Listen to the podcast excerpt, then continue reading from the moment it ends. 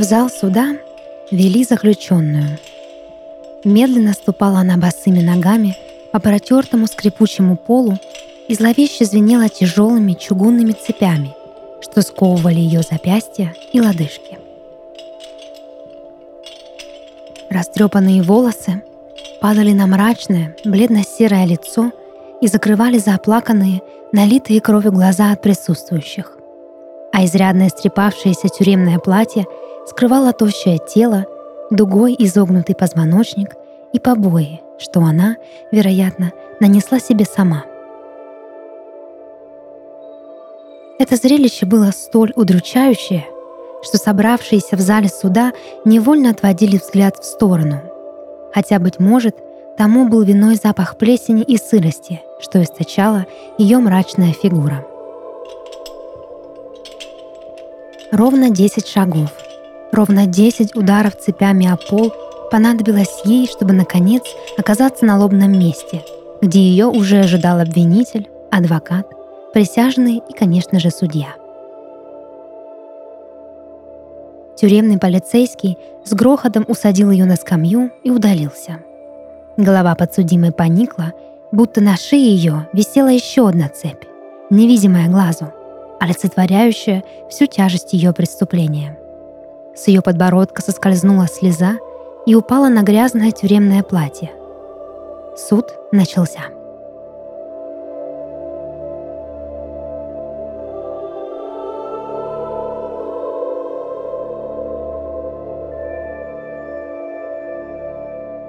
Господа присяжные, сегодня мы судим эту женщину за то, что она истеричка.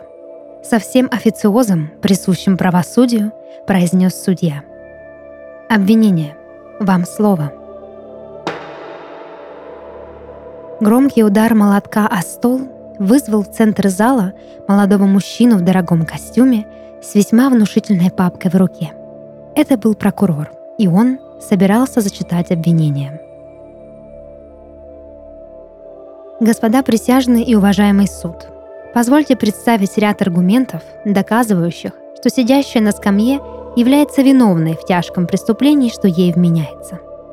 Я имел возможность наблюдать за подсудимой в течение дня, и вот что я выяснил. Эта женщина – большая эгоистка, способная радоваться только за себя или, если чужое счастье, непосредственно связано с ней. Она не умеет контролировать эмоции, может кричать, плакать или проявлять ярость с одной лишь целью привлечь внимание. Она полагает, что другие виновны в состояниях, что она испытывает, и в ситуациях, в которых оказывается. Всегда требует к себе повышенного внимания. Все разговоры переводят на себя. Отчаянно нуждается в любви. В ней так много ярости. Она готова крушить и ломать, бить и жечь, лишь бы утолить свой эмоциональный голод. Она бесконечно ленива. Ей проще упиваться страданием, чем что-то изменить. Не выносит одиночество. Всегда настаивает на своей правоте. Использует жалость к себе как манипуляцию. Может отчитывать и обвинять, лишь бы повергнуть другого и заставить упасть к ее ногам. Слаба, как ребенок, ждет, что кто-то спасет ее от нее же самой. Постоянно требует подтверждения своей значимости. Вместо того, чтобы поработать над своими чувствами, требует, чтобы другие нашли ей оправдание и убедили в том, что с ней все в порядке, а ее истерики прекрасны и утонченны. Она не умеет просто быть счастливой, не способна выносить спокойствие, нетолерантна к спокойствию, что испытывают другие – злится и раздражается даже по мелочам. Может наказывать других за неисполнение ее желаний молчанием, холодностью и отстраненностью. Часто даже продумывает планы мести. Может говорить о любви, а в душе злиться на любимого, обзывать его разными словами. Притворяется доброй и нежной, но в одиночестве переполняется яростью и лишь бьет кулаками о стену. Мечтает сбежать, чтобы проверить любовь ближнего – может даже думать о самоубийстве как способе наказать близких.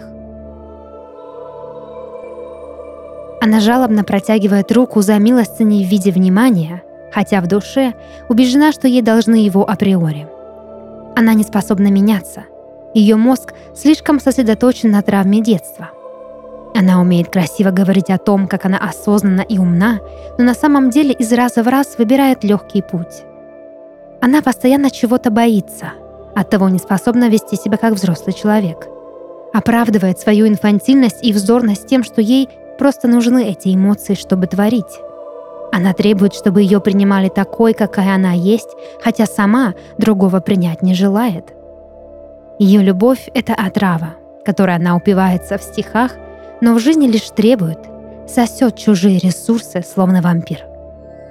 Она не умеет давать просто так, из любви, записывает отданное, как ростовщик. Она всегда жертва, хоть и мнит себя богиней. Она нетерпима, нескромна и неучтива. Она терпила, жертва и подлиза. Она нестабильна, слаба и больна на голову. Однажды она сорвется и уничтожит все, что ей когда-либо было дорого, если такое вообще есть, ведь любовь она давно перепутала с нуждой. Прокурор зачитал обвинение и даже ни разу не запнулся.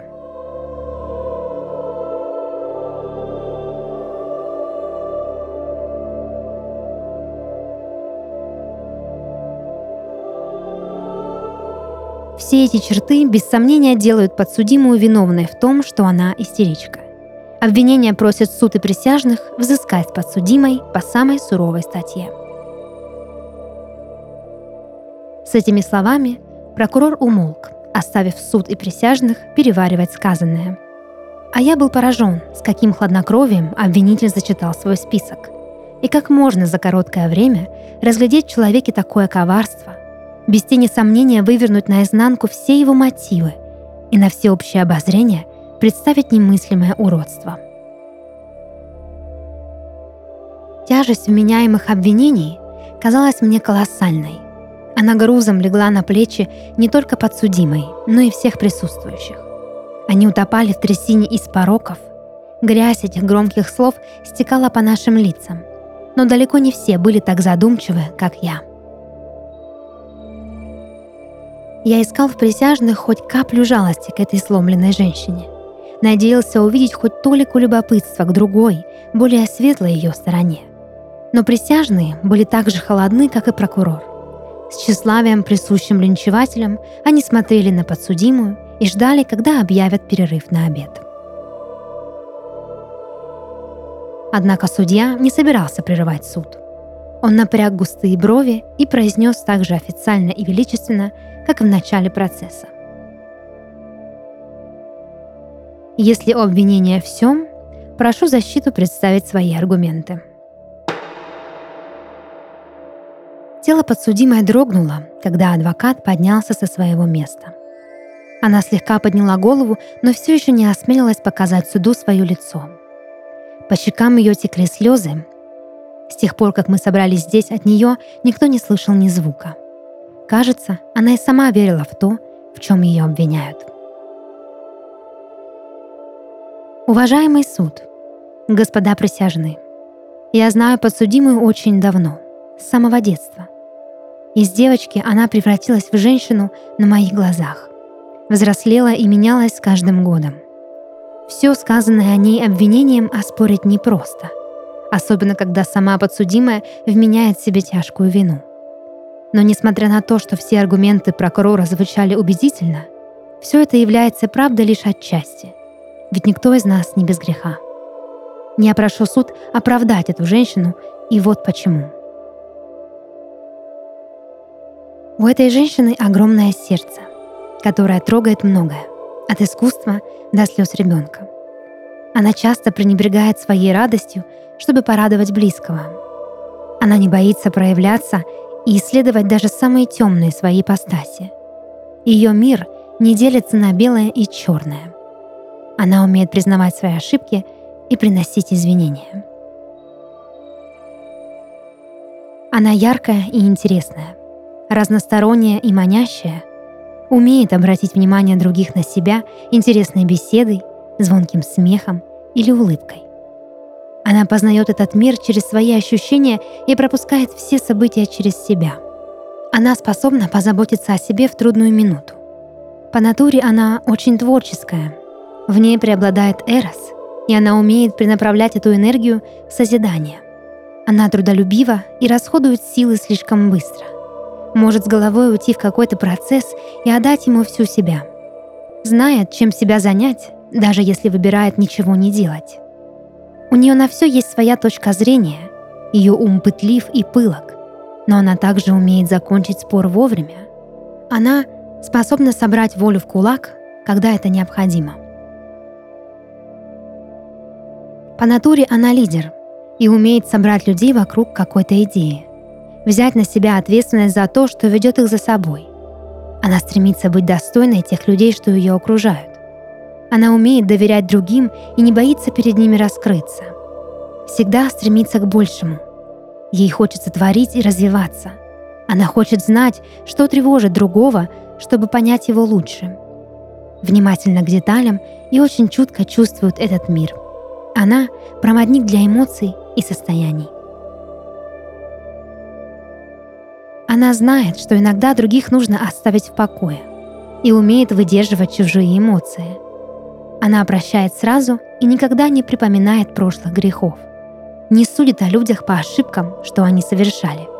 Она дарит окружающим улыбку, а свои сложные чувства уносит в безопасное пространство. Она умеет скучать по любимым и часто думает о них в течение дня. Стремится к встрече и всегда готова сделать первый шаг. Ей так много всего интересно, но она умеет ждать, если что-то сейчас недоступно. Она нежна и тактильна. Прикосновение — язык ее любви. Она готова пойти в болезненный опыт и переживать его, зная, что только так можно исцелиться. Она смотрит страхом в лицо и готова признаться себе в том, в чем признаваться непросто. Ее осознанность — это понимание, что наряду с темным всегда есть и светлое — а злость не приходит просто так. Она точно знает, чего хочет и готова говорить о своих ценностях открыто.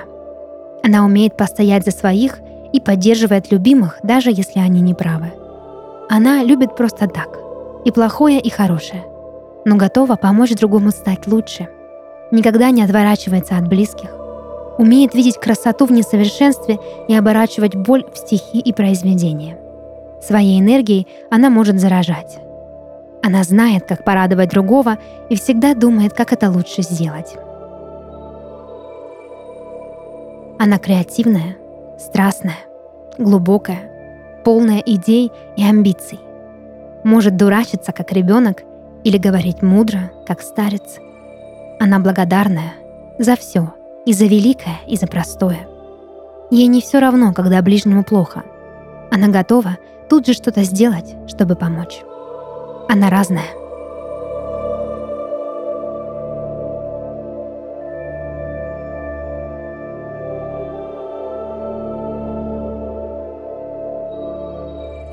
К моменту, когда адвокат закончил свою речь, глаза мои наполнились слезами. Мне открылась простая и оттого мучительная истина. Самые тяжкие преступления мы совершаем над собой, и самое суровое правосудие вершим своими же руками – Я размышлял, от чего в человеке не может сочетаться плохое и хорошее, темное и светлое.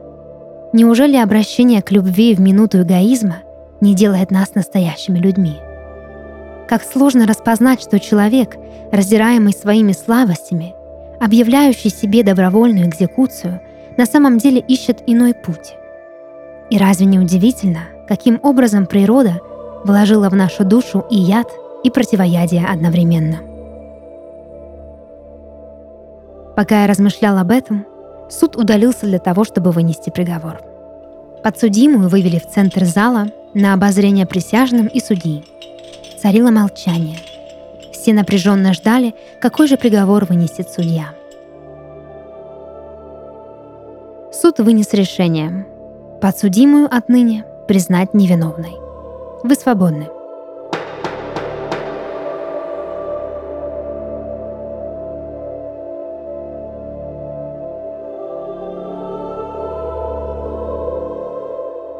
В тот самый момент, как судья произнес свой вердикт, зал суда содрогнулся от порыва ветра.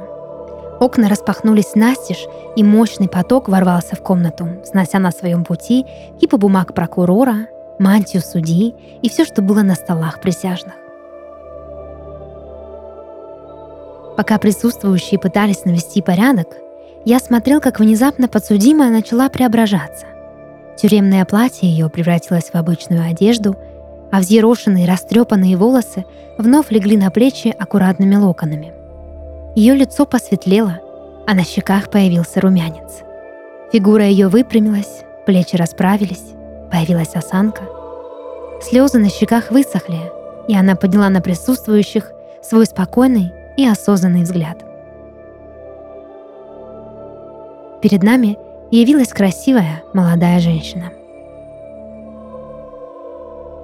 Все присутствующие с трудом верили своим глазам. Оттого продолжали смотреть на нее в изумлении. И только судья без тени удивления кивнул ей в ответ и снова сел на свое кресло. В этот момент цепи, что сковывали ее руки, с грохотом упали на пол.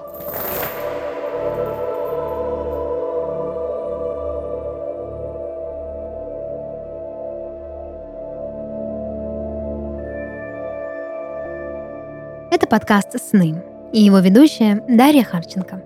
Сегодня я читала рассказ, написанный на основе сна нашей слушательницы Олеси Подгорной из города Казань. Если вы хотите, чтобы ваш сон прозвучал в подкасте, присылайте его к нам на почту. Ссылка в описании. До новых встреч и сладких снов!